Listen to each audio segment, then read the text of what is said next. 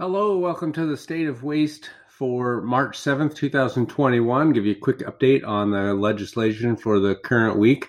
Couple things House Bill 1121, 1131. I read in the newspaper that those had supposedly been signed into law, but when I checked the website, it, it isn't reflecting that, so I'm not quite sure what's going on with that one.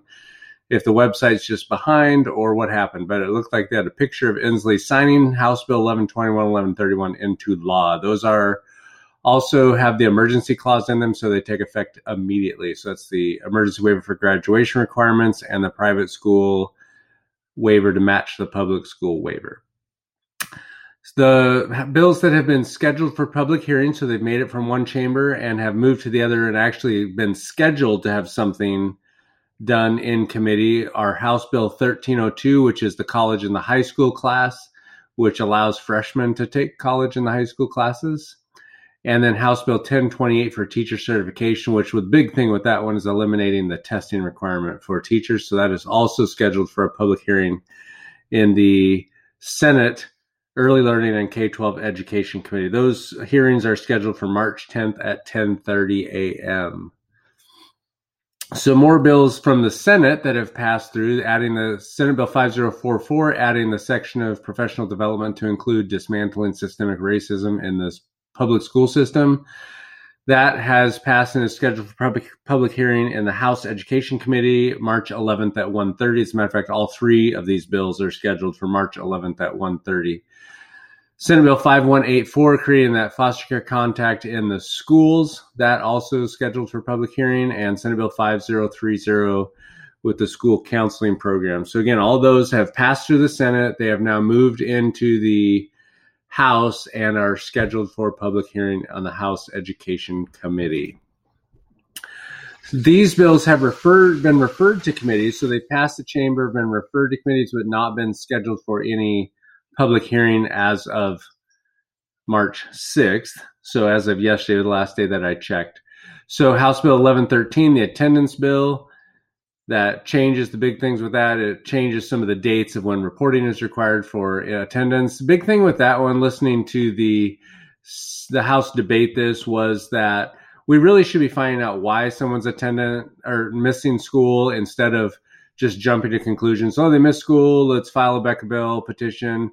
Let's find out why and see if there's a way that the school can partner with the family to make it so the student can attend school rather than just go through the court system. So there is some uh, logic to that as far as finding out what's going on with kids, and for for teachers that want to know why kids are absent, why they're missing. Maybe there's a really good reason why they've not been able to attend. House Bill 1162, that's the reduction of credits from 24 to 20 and creating the, the pathways, looking at the pathways option, also referred to committee.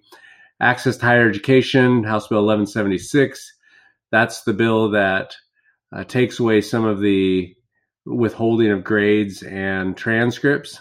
So the schools, there was the clause I talked about last week, the clause in there, the or amendment, they got it changed to where after three years, you would be required to release grades and transcripts, so you can still withhold those. House Bill 1273, the requiring that schools provide menstrual products for females, that has also been referred to committee. And then students with seizures, that just adds the individual health plan for students. So that has also been referred to committee. And then the Family Medical Leave Act updates, that's also been, that passed the Senate and has been referred to committee in the House. And then the one of the bills, Senate Bill 5161, that got moved to rules, but it's still in the Rules Committee. And one of the things I learned this week with watching some of the legislation is that the House or Senate can move a bill through the rules, what it says on the website is that Rules Committee has been relieved of further considerations. And what that means is that two thirds of the Senate or two thirds of the House can just move a bill from rules to the floor. So if there's a bill that there's a lot of bipartisan agreement on, they can do a vote. Two thirds say, yep, let's move it. Then it doesn't have to go through rules to move to committee. It just is moved to the floor by that uh, that method. So 5161 still sitting in rules committee, so no further action on that this week. Now, again, the important date to keep in mind, March 9th, that's going to be Tuesday this week, is the last day they have to move a bill from the Senate So the Senate has until Tuesday to pass bills from that chamber and House the same thing. So once we get through March 9th, then the only way a bill can still become law is if there's some financial attachment. So when they do the budget, they can actually include a bill in the budget that impacts the budget. So sometimes some of these things may look like they're dead, but then they get revived when the, the budget discussions start to happen. So um, this one, the teaching tribal history, still sitting in the rules committee. Now, also your legislators are going to be working some long days. So they worked yesterday on Saturday, and they typically will have some long evenings as they try to get bills through. The some of the bills take a long time just to go through the debate process and amendments and all that stuff. So just keep that in mind as as we move forward. Um, the new bills that I want to talk about, new that have passed one chamber into the other, and uh, I'll give you some updates on where they're at. So the the big one, school employee housing. So there was um, this bill got brought forward to give school districts the opportunity to run a bond that then the bond would allow them to build some housing that would house school employees. So in some areas where the cost of living is really high, so they have a hard time retaining teachers. And so one of the ways that they might be able to do something is to provide them some housing at a reduced rate that is run by the school district. So it would be owned by them. There are some other little intricate things put in there that affect the laws. I'm not going to get into too much detail with that unless the bill actually makes it to the governor's desk. So this bill passed 25 to 24. So by one vote, it moved from the Senate into the House chamber. It has been sent to committee. As a matter of fact, that one just got sent to committee yesterday. So on Saturday. Um, why the I always want to know why there was such a close vote, and some of the issues that some of the senators brought forward were why are we allowing bonds for employee housing instead of fixing the schools? So if we can't even get a bond to pass to fix the schools and update the schools, why are we trying to pass a bond to build housing for teachers when our schools should be about the, the students. And so that was the argument for a lot of those that voted against. And the other argument was that we don't want money to be going to adults, we want money to be going towards the students. So there's some that that debate either way of trying to retain teachers, which helps the students, versus are we really going to is this a wise move for school districts to take on? So just something to think about as that one progresses through. Senate Bill 5249, the mastery based learning. This one, it looks at determining what a high school graduate looks like and examines the pathways for graduation.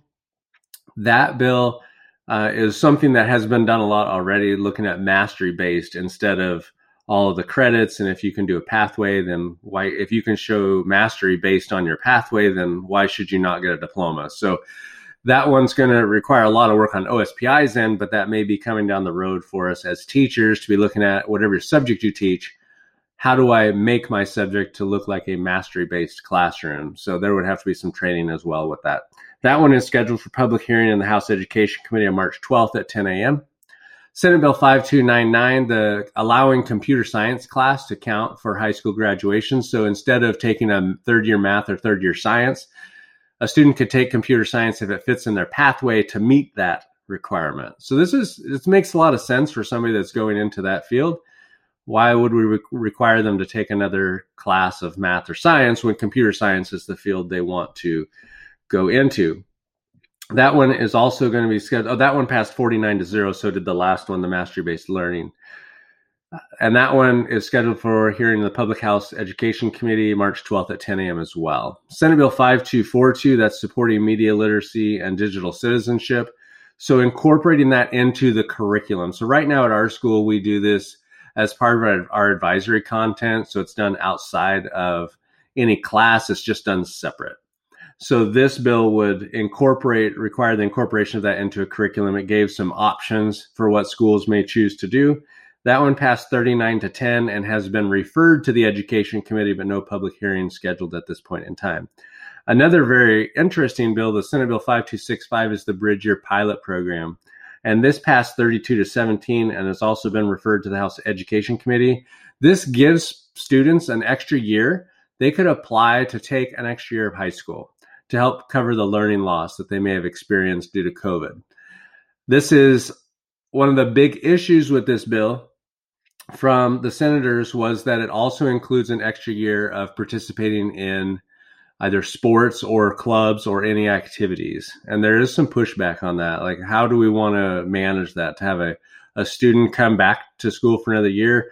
The other thing is they could still be considered, they'll be considered a running start student. So they could be taking classes at a community college and still be a high school student, even though they kind of aren't a high school student. So it, it definitely is an interesting idea. Not sure where this is going to go with the House, but we'll, but we'll find out. So those are five bills that passed the Senate that I hadn't talked about before. They came on pretty fast. That they got um, some of these were moved from the Rules Committee. They were relieved of further consideration. So that's why I had to go and learn what that meant.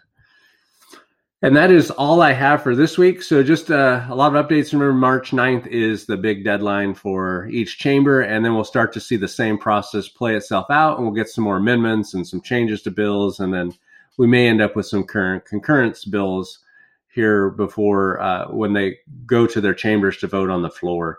So that can always be a little bit interesting to see what they come up with when they start to work together, the Senate and the House, on some of these bills. So hope you have a great week and hope this was helpful. Thanks.